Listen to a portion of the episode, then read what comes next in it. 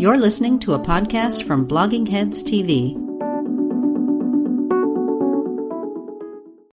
Hello, Blogging Heads Nation. This is Daniel Drezner. I'm a professor at the Fletcher School of Law and Diplomacy at Tufts University, and I also write spoiler alerts for the Washington Post.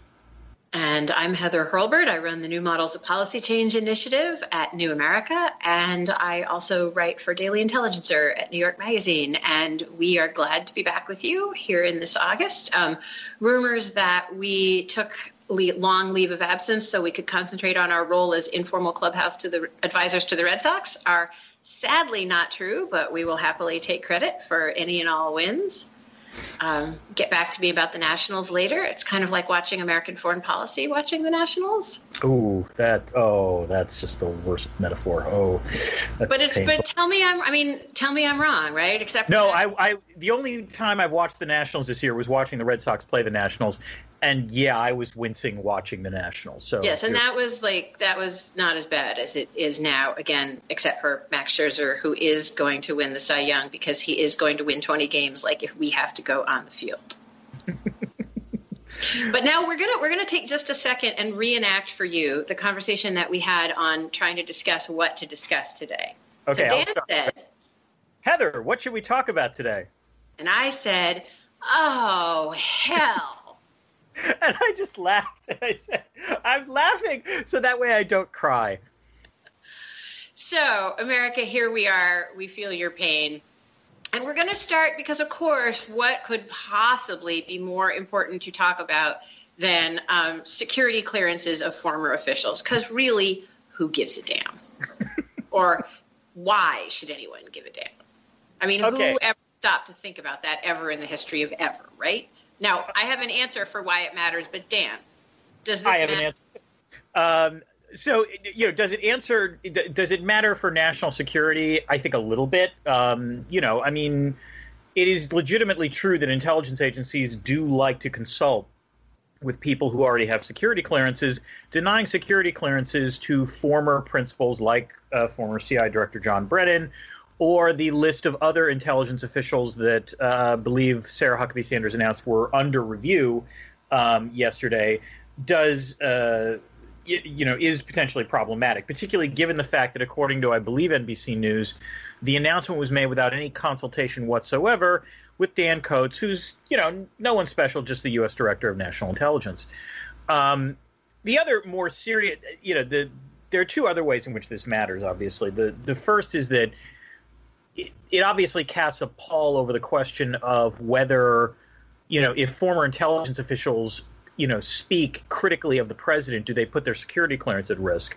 Um, again, it was striking, and you know, Sanders did not do well, I thought, in her press uh, conference yesterday because. Uh, she kept not being able to answer the question why there were no Republicans on the list.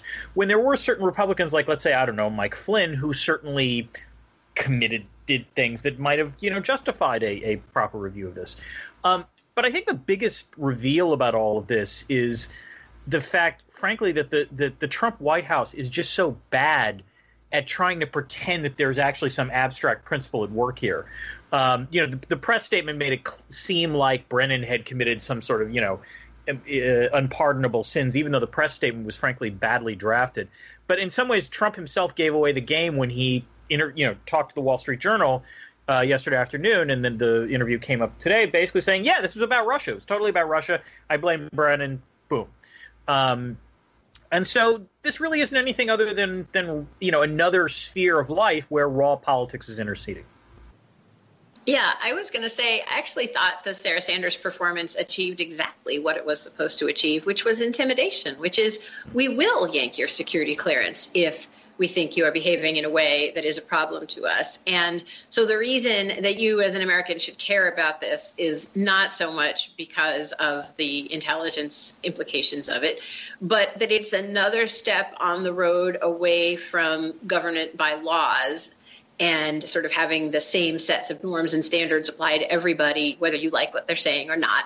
And it's another step toward, and I keep using the phrase, the cliche, because it fits here government of men or intimidation, you know, authoritarian intimidation by individuals that it or, power. Or can we say governance by fiat? Because I think that's actually what it is. But I liked fiats. Um, uh, yeah. yeah. but I mean, this is so this is government by presidential prerogative. I mean, I, I believe, I think I read, uh, I think Bradley Moss had a piece in Lawfare about whether or not, not whether or not this is something Trump should do, but whether or not this is Trump, Trump legally can do. And the answer seemed to be probably, but not necessarily, because it's again done in such a capricious manner. But you know, clearly the Constitution does endow the president with the possibility of doing something like this. I guess.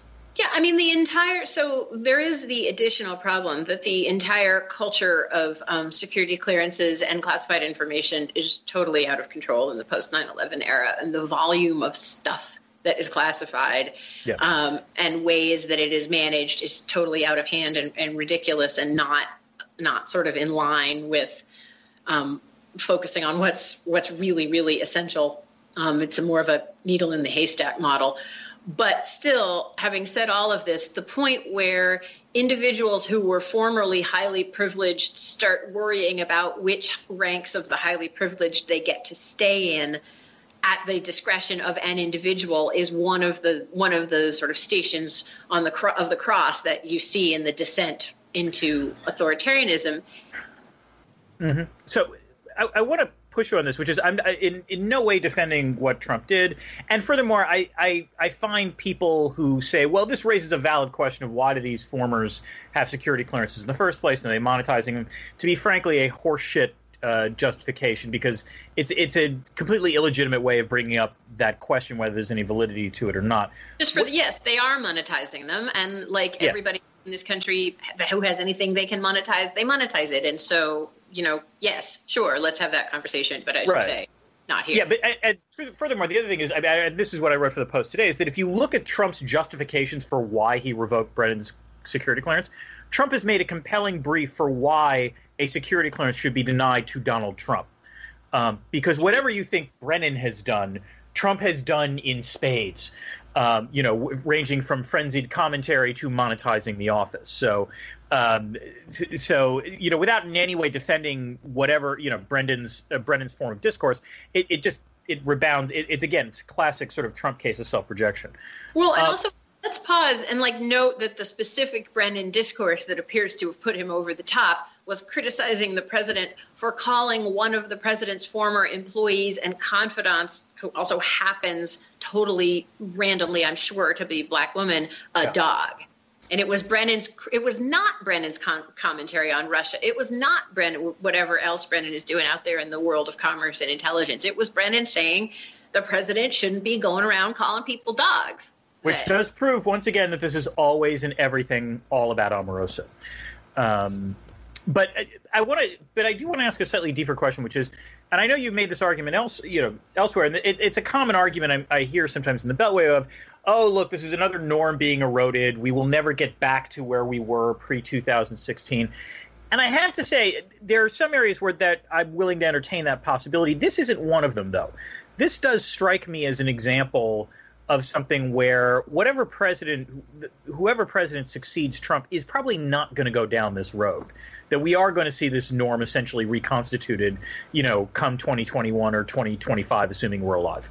Well, that is a nice way to look at it. I, I think it's too narrow a way to look at it, and I'll, I'll give you two examples. Um, okay. One one is the the incessant bubbling to the surface of uh, behavior by ICE officials which mm. um, is some of it is probably against the law, some of it is not against the letter of the law, but is deeply inhumane and wrong. Just the kind of casual, verbal, and situational abuses of people who, you know, in another administration, one might say are ICE's clients or are ICE's customers. Yeah. Um, but that, that it's very clear that down to very uh, low level folks, folks feel empowered to exercise their sort of fiat of personalized authority. Um, so, so that, and so, yeah, you can. It's it's much easier actually to replace a president than it is to change back a culture within any organization, public or private. And the second example I want to raise is that this is not just um,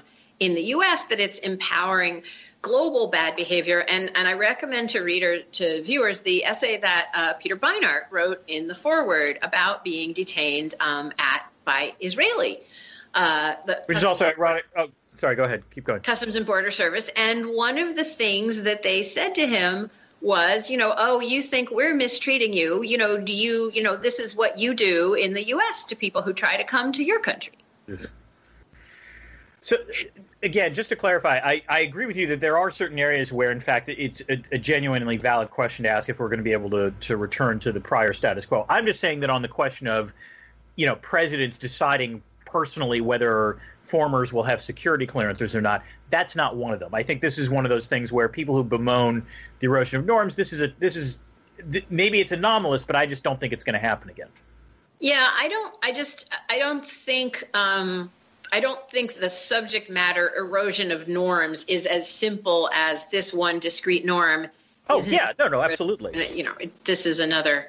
But speaking of norms and rules, and whether we can ever get the hell back, or what it is we what it is we we will have in our hands at the end of this administration, um, Dan, during our our long hiatus, there's been lots of really interesting developments in that borderlands between economics and security that you and I both love to patrol. So, um, you know, this week we have, um, I mean, basically, U.S. sanctions are collapsing the Turkish economy, which is interesting.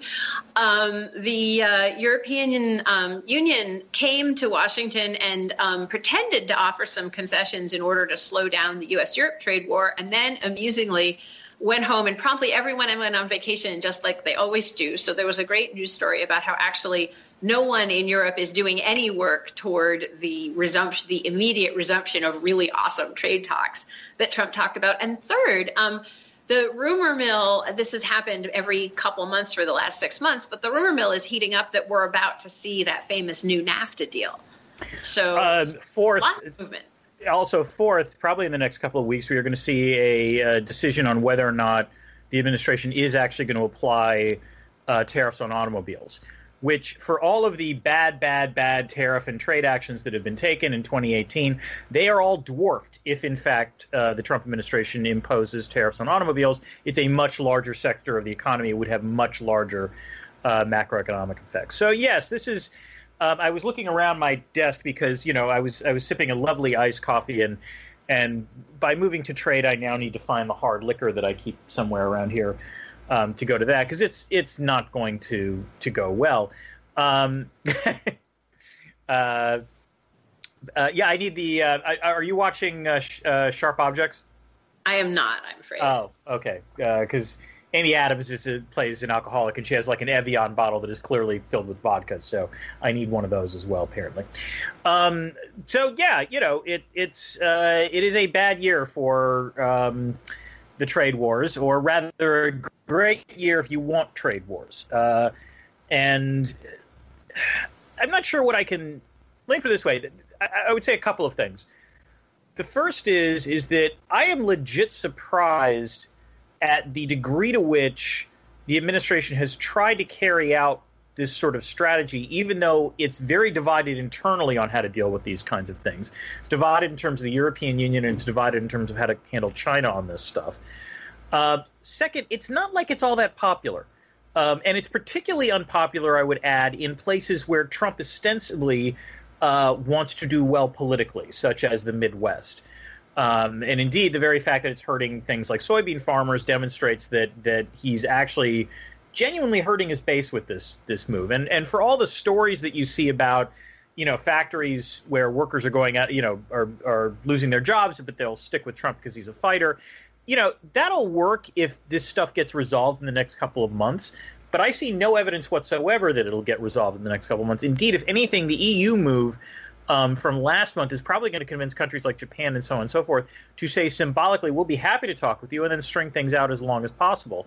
And in some ways, Trump is their enabler on this because the moment they make some sort of announcement, Trump inevitably does a 180 where he goes from saying, I've been really, really tough to, I have just negotiated the greatest trade deal ever. Um, and so as a result, by doing that, he winds, lock, he winds up locking himself into a apparent victory, and he's been doing this not just on trade but on any kind of negotiation, where he proclaims the initial announcement as the the grand success without realizing that there's usually a whole lot of follow through that has to be done, and, and very often it won't be done.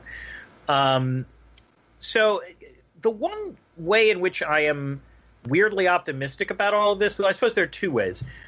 Way one is that this has yet to have actual real world effects on the economy. I mean, it definitely has had sectoral effects. If you're a soybean farmer, you're not happy right now, but it hasn't caused you know the overall economy to to slag off, or it hasn't uh, in, imposed a significant drag on growth yet. Possibly, and, and here I'm going to be speculating. I think it's because markets are actually underestimating the possibility of a, a big blowup. Um, but the second reason I'm weirdly optimistic is that Trump has actually single-handedly managed to invert um, public opinion on trade, which is impressive. Uh, which is to say that you know it used to be the case if we were having this conversation a decade ago, we were talking about why is it that elites are big fans of free trade, whereas the public is profoundly skeptical. Um, it's actually now reversed, in which the Trump administration is very skeptical about trade, but the public has been ever increasingly enthusiastic about the idea of trade. Um, and so as a result, they aren't big fans of any of these actions. Yeah, I um I look at that that public opinion data, and what I think is happening is that um, Democrats have become more supportive of trade because Trump opposes it. That's partly what's going on. Republicans have become more supportive of trade because by trade they mean what Trump is doing. And one of the real sort of challenges I think we have about picking up the pieces of international economic policy is that we, the public, means all kinds of different things when yeah. you when you ask it about trade, and we tend not to know. So in in sort of politicians making either a totally cynical political effort or a good faith effort or both to to understand what the public thinks like just the survey data that we have really don't don't tell us very much. Well, okay, so I'm going to push back on this, and I have to say I'm I'm prepped on this because I literally just yesterday I was I'm on the board. I, sh- I knew when you said you'd been have, hanging out with Dina. Yeah. Um, uh, a note, the, note to folks that the, the Chicago Council's um, polling data is one of one of the sort of mother lodes of, of things for national security folks to argue about. So go go check them right. out. Right, and, and I'm on the board of advisors the, that oversees the survey. So I the the report's not going to come out for a few months, but I've seen the the preliminary results. Um, the one pushback, a, a few pieces of pushback. One is it's not just Republic. I, I, your story would make sense for Republicans, and your story also potentially makes sense for Democrats. It doesn't explain independents, though, and independents are moving in the exact same direction.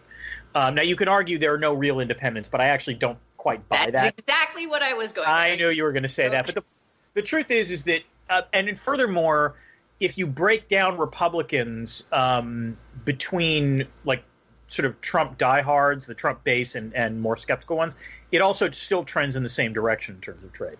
So I I'm not saying that your story is is completely baseless. I'm saying that I do think there's something else going on here, which is in some ways what Trump is doing is forcing a whole bunch of people to suddenly appreciate, you know, in the words of Jim Lindsay from Council on Foreign Relations, the value of oxygen.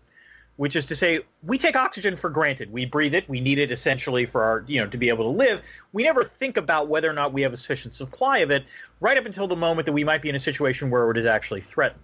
And I think in some ways the same is true with respect to trade, which is uh, for a long time I think it was taken for granted. Um, and now what you are seeing in terms of, of the Trump administration's efforts to reshape the trade landscape is, you know, a corporate sector that used to be relatively blasé about this suddenly, you know, making aggressive arguments in favor of trade. And even more intriguingly to me, you actually have unions now saying that we've gone too far, um, which is legit unprecedented in my lifetime.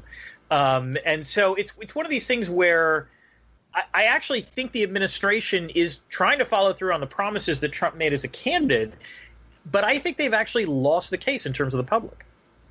Well, um, I was just reflecting on um, since you and I share the same birth year, um, in a big round one it is. Um, I was, you know, that in fact, and in, in fact, when we were born is just about when, you know, unions had been huge boosters of exporting through the 50s and much of the 60s. And something that I think you know is is not true for example in the automotive sector but that is true in the agricultural sector and i, I have a piece that will come out sometime soon at the national interest that that makes this point. The we don't appreciate, and I think Trump doesn't appreciate the extent to which some American sectors now simply can't exist without exporting. That the pork sector, the dairy sector, the soybean sector were all under huge pressure even before the tariffs because international prices are too low and the US market can't can't possibly absorb um, you know, the, my favorite statistic was that pork production shot up last year in a way that you know even the sort of pork industry magazine was like we can't understand why large pork producers are adding so much production. The only way this works is if we can export more. So so what are the names of pork industry magazines? I'm just curious. Oh i'm so sorry. You know i googled it and i read it for now oh, i'm dying to like you know what is it like bovine university i mean i, I or no, not bovine that doesn't make bovine sense. porcine porcine university exactly no, Sorry, but but but the you know all of our politics all the way across, you know, from what Trump says to his supporters to what unions say to their supporters and everybody else are, are not premised on the idea that the US economy is now built in a way that it's it's really export or die. You yeah. know, you know, in, in a lot, a lot, a lot of sectors. It's not just that, by the way. It's also that our export, you know, the one thing that, that comes through loud and clear in the surveys is that you know you're right. Trump supporters are actually more enthusiastic about trade, but they they're enthusiastic about it in a mercantilist way, which is they think they want to export more, and therefore trade you know Trump's trade policies will enable that. It overlooks the fact that an awful damn lot of our exports consist of imports. Um, which is to say the, the way the global the global supply chain works now. If you you know if Boeing exports a plane or GM exports a car, there are component parts, relatively important component parts of those things that are not coming from the United States. They're coming from Mexico or China or some other part of the global supply chain, and that can't be you know redrawn as easily uh, as as Trump would think. And, and, you know, as further evidence for this, the fact that Harley Davidson is shifting its production um, of exports overseas because they don't want they don't need the headache of, of dealing with final assembly here. Well, and indeed, one of the key sticking points in the the NAFTA renegotiation talks has been what percentage of right. Mexican components can be in a, an American car that counts right. as an American car. Um, do you do you have a prediction of whether we actually get an NAFTA deal this time, or whether this is a false alarm like the last three times that people looked at me earnestly and said, "No, no, they're really going to get a deal this time"? Yeah, I got. I mean, all right, so th- this is lazy, but I'm going with false alarm. I simply don't believe, among other things, I assume that one of the sticking points that is not going to get resolved is the sunset clause. Um, because that's an insane provision that the U.S. seems to be making, which is we'll negotiate and it'll, it'll expire after five years regardless of what they feel about the deal, there is simply no way the Mexicans and the Canadians are going to invest this much effort just to have to go through this again in five years. That I, I'm extremely dubious about that, and I suspect that that's been one of the, the things that's been high profile enough so that Trump will eventually scotch, even if a deal is made at the negotiator level, Trump will veto it. Um, yeah, that's interesting. I mean, I, I see where I mean, five years on something that in a normal world takes you two years plus to negotiate is a problem. Right. But you know, we have had the problems in a number of sectors of places where deals were negotiated and then the world changed. You know, so for example, it shouldn't have taken this many years to renegotiate NAFTA and address some of, yeah. the, the difficulties. So you do you do actually need.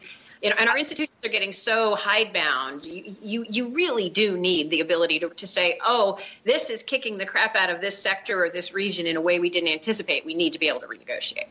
Well, there. I mean, there are things like snapback provisions and what had or, or, escape clauses that would presumably take care of that. But I, th- your your your point is a deeper one, which is to negotiate this kind of deal. You you in some ways want to routinize.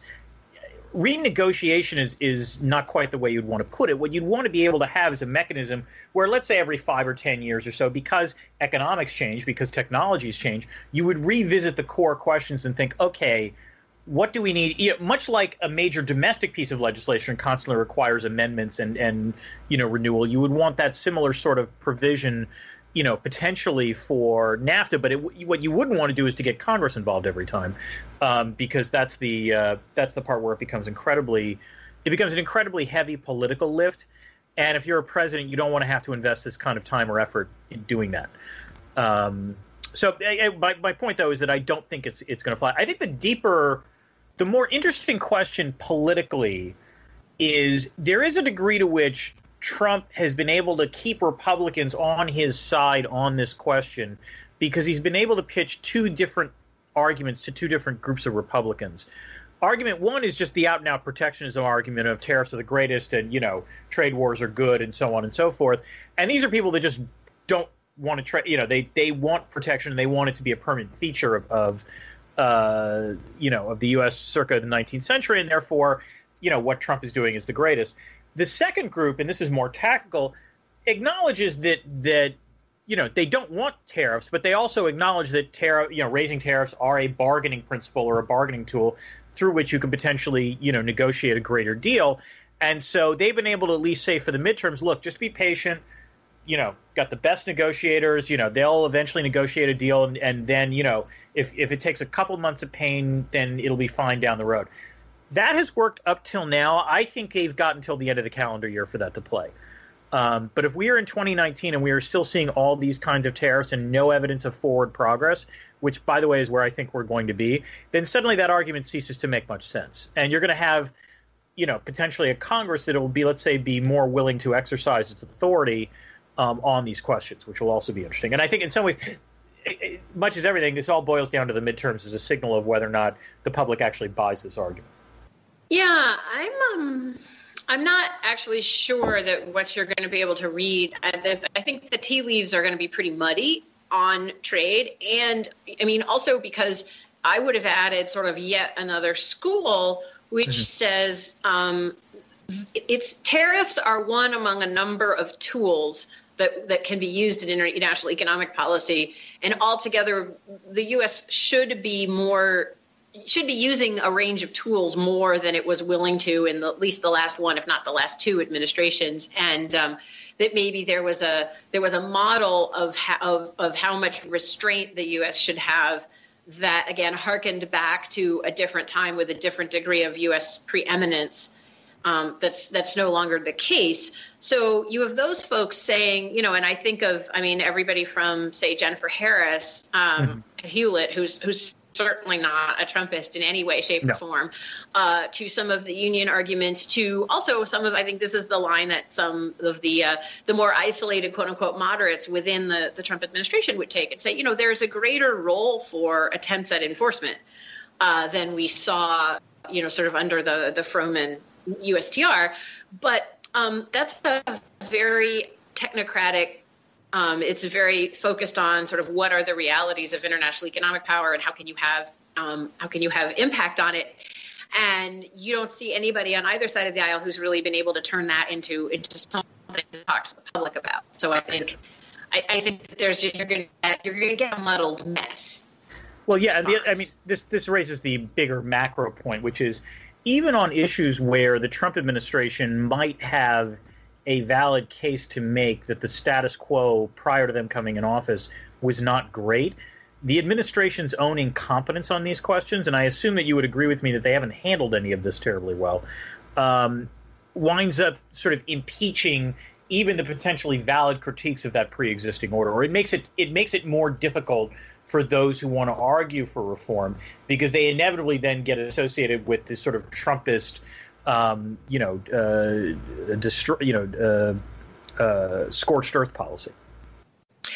Yeah, um, and I think the other side of that is the um, that the the way that the the oh. Trump's actions are actually dismantling the architecture that you could use to implement any kind of international economic policy, yeah. sort of whichever of these schools you you came from. So, you know, the WTO, where the U.S. is no longer appointing officials, um, yeah. where the rest of the world comes and says, "Well, gee, the way you're using national security exemptions, it's not clear to us that you believe in the foundational principles of this thing." And um, you know, so there's this interesting moment where you could one could want to use the WTO to move in several different directions, but it's the WTO is one of a number of pieces. It's being of, innovated. yeah. Yeah, yeah. It's really unclear. So, um, let me let me ask you something because you you probably have a better answer to this than I do. Um, because it, this is a lovely way to segue to, to sort of larger questions about the the the future of the liberal international order. But assume for the moment that the midterms wind up with a you know what looks like a wholesale rejection for Trump. You know, he they lose the House.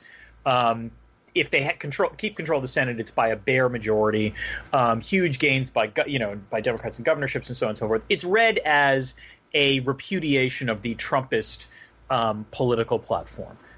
Do you think that a Congress that that is you know where at least the Democrats control one uh, one house and potentially two winds up you know potentially acting as a more of a uh, a fire break against further destruction of international institutions? Or, in fact, is it because it's Congress and they've been so used to deferring to the executive branch for so goddamn long, it's not going to change anything.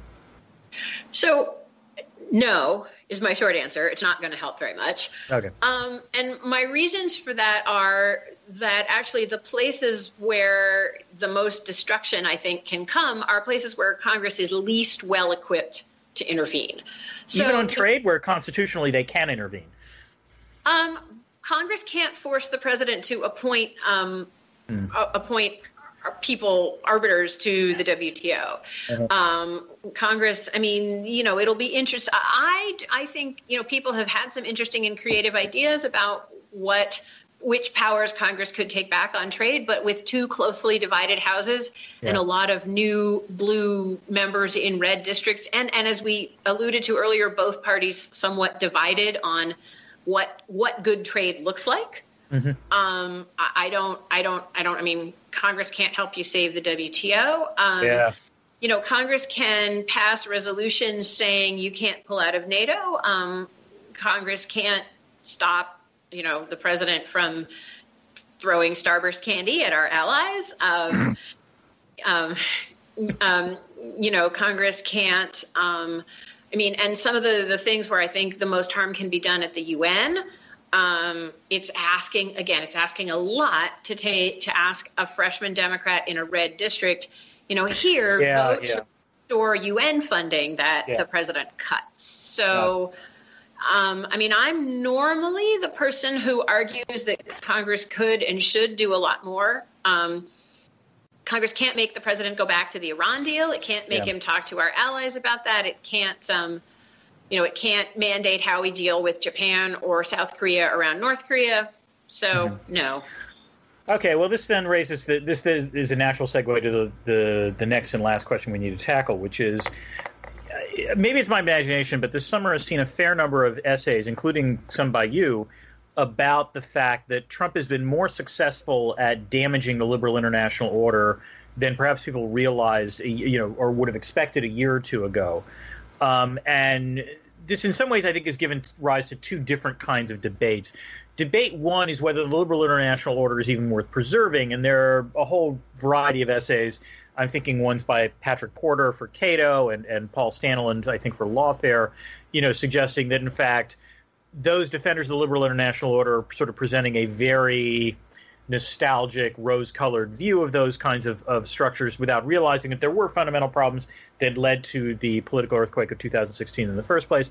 And then the question is, is that even regardless of whether that's true, damage is going to be done. What can be done, you know, post Trump? Um, can there be a post Trump order that, if perhaps is not the same as the liberal international order, is nonetheless one that actually serves U.S. interests in terms of promoting uh, security and prosperity?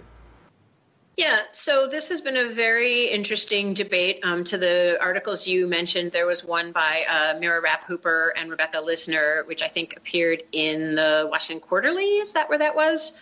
Hmm. Um, which is worth uh, which is worth checking out. I'm going and, to check that out. I don't think I have looked at it, so yeah. Um, and I published a piece at Lawfare myself that was trying to be a bit more forward-looking, and I also um, I'm well proud. I feel like the intellectual godmother of a piece that uh, actually Bruce Jentleson published at Democracy Journal as as part of a a, a, a symposium that I put together back in the spring. Um, so you know, but I have to say, I am a little bit bored of the let's argue about whether the international liberal order was good or bad, and let's argue about how liberal it was, and let's argue about whether the United States was acting in its own self interest or not. Like, of course it was. Can we mm-hmm. now move on, please? Um, oh, and um, there's also a Graham Allison one, um, which I uh, think has some important flaws, and I also think that um, some of the Thucydides stuff, I'm not sure. Well, anyway, there's also a Graham Allison piece on the topic. Um, yes, there is. Let's move on. So, moving on, I think the next phase of, of this conversation that I'd like to see is so, what are the things about the international liberal order that the U.S. wants to keep? What are what are the things that it does for us that we'll really miss when when they're gone? Number one and number two what are the pieces that are actually working pretty well without us and or others have a major interest in preserving so they will be preserved anyway so you know sort of actually going out and taking the depth soundings about about what's what's there and, and what's not and that's where i think um, our our beloved our beloved people of the blob, including the ones who think that very proudly think that they're outside of the blob, um, including many of the people we just named. Um, we aren't always as forward looking as we need to be, and and this this is so you know for example, Marc Lynch has a piece out about sort of here's what the new security order looks like in the Middle East. You might not like it, but you need right. to acknowledge that it's there. Yeah. Um, there was a whole bunch of, of um, writing on both sides of the Atlantic about the German debate over whether to get a nuclear weapon or not. Now, no, um, Germany is not going to get a nuclear weapon in the next six months. But the fact that that's now a scholarly debate that's happening tells you something really big has shifted in European security. Right. That you're planning and thinking about the future of NATO needs to take into account. Also, by the way, Turkey sort of really moving itself pretty thoroughly out of the Democratic column and also pretty thoroughly into the like we are mad at the US all the time column uh-huh. has major strategic implications for Europe and the Middle East. Um, so wait, you want a substantive answer to all this? Um, I mean, I so, so I guess I would have a few thoughts. I mean, you know, in some ways, I would break it down into sort of three three baskets to to get all Helsinki on you, um, which is this this the security sphere, there's the economic sphere, and there's the sort of democracy and human rights sphere. Um, on the security sphere side of things, you can argue that you know U.S. interests have actually been served pretty damn well by the sort of international security architecture that exists. That indeed most of the, the problems with respect to um, the U.S. have been own goals, such as the never-ending war in Afghanistan, and uh, the sort of imbroglio in Syria and so on and so forth. I don't think that that even Trump necessarily wants to get rid of NATO or the Pacific Rim alliances or what have you. And furthermore, if nothing else, I think we've got evidence that over the last couple of years, it turns out that the Europeans don't want to get rid of these things, you know, and our allies don't want to get rid of these things either. That they have, you know, to to use technical terms, they've had to put up with a lot of shit for the last two years, and nonetheless are doing so. Um, and so it might be the case that the security architecture will probably endure um, despite Trump's you know best efforts at disrupting it. Um, and this is where, in fact, I, I, would acknowledge the point that even the the NATO summit that happened this last summer, even though a disaster on PR terms, uh, in terms of the way that that uh, Trump handled it, there was substantive stuff achieved at the you know in terms of the NATO communique. And indeed, in, I'm going to do something extremely rare here. I'm going to praise John Bolton uh, which is, you know, the, the, reports that I've heard suggested that what Bolton tried to make sure was that the communique was locked down and agreed upon by everyone before Trump ever got there, uh, which is unorthodox in terms of a NATO communique. But he did it because he knew that that way Trump couldn't, you know, uh, disrupt everything. Um, uh, do you want to respond to that, or should I keep going? No, um, I was actually going to let you get through your other two okay. buckets.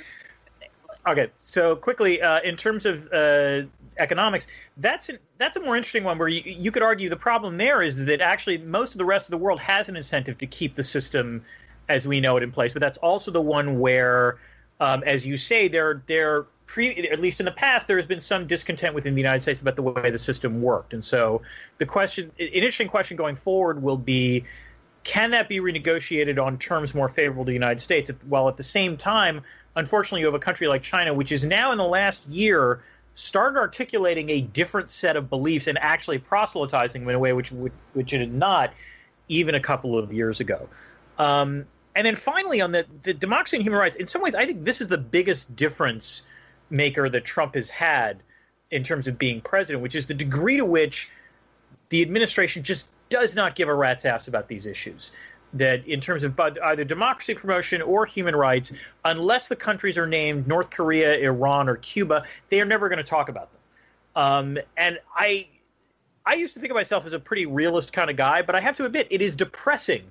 The the this is where I think you said something before about like people who think of themselves in the blob or people who think of themselves as critics of the blob. I'm going to be very intrigued going forward about whether or not people who, who might have been really ardent critics of the whole democracy promotion, human rights promotion thing, in no small part because it got tied up with Iraq in the first past, you know, in the last decade, now recognize that there is actually a value to the United States, you know, proselytizing these views, even if just in terms of proselytizing, it doesn't automatically get accepted everywhere. Um, just because, you know, you need a cheerleader for these kinds of values, um, you know, in terms of, of rallying you know democratic or human rights activists in authoritarian countries, or in countries where the government is contemplating more authoritarian moves. Um, and I think in some ways that's the area where I really I will be curious to see whether a post-Trump world um, actually whether U.S. booster boosterism for that topic will make a difference.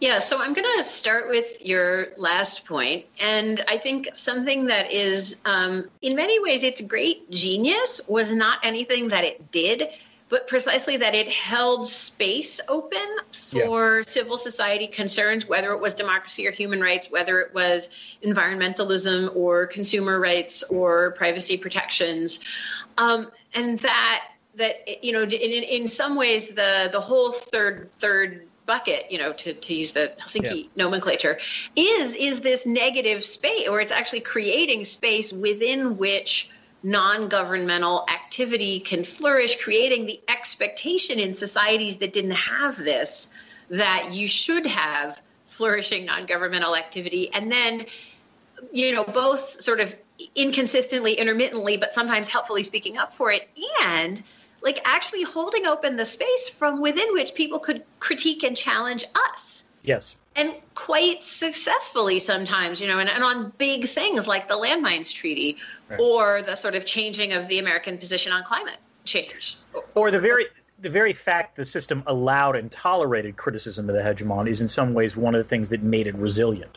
It actually it it, it, it inculcated a sense of buy-in from other actors that while recognizing they weren't the most powerful actor in the system, they did have a voice and that voice actually mattered.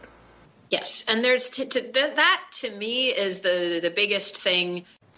Um, realist or whatever you want to call it sort of the, the critique of oh we won't miss the liberal international order because it did all these terrible yeah, yeah, yeah. things well the thing about it is even as it was doing all these terrible things it held open the space for it to be criticized and, and challenged and if you look at the if you look at the China model or the Gulfy model, um, or the Russian you know, model, yeah.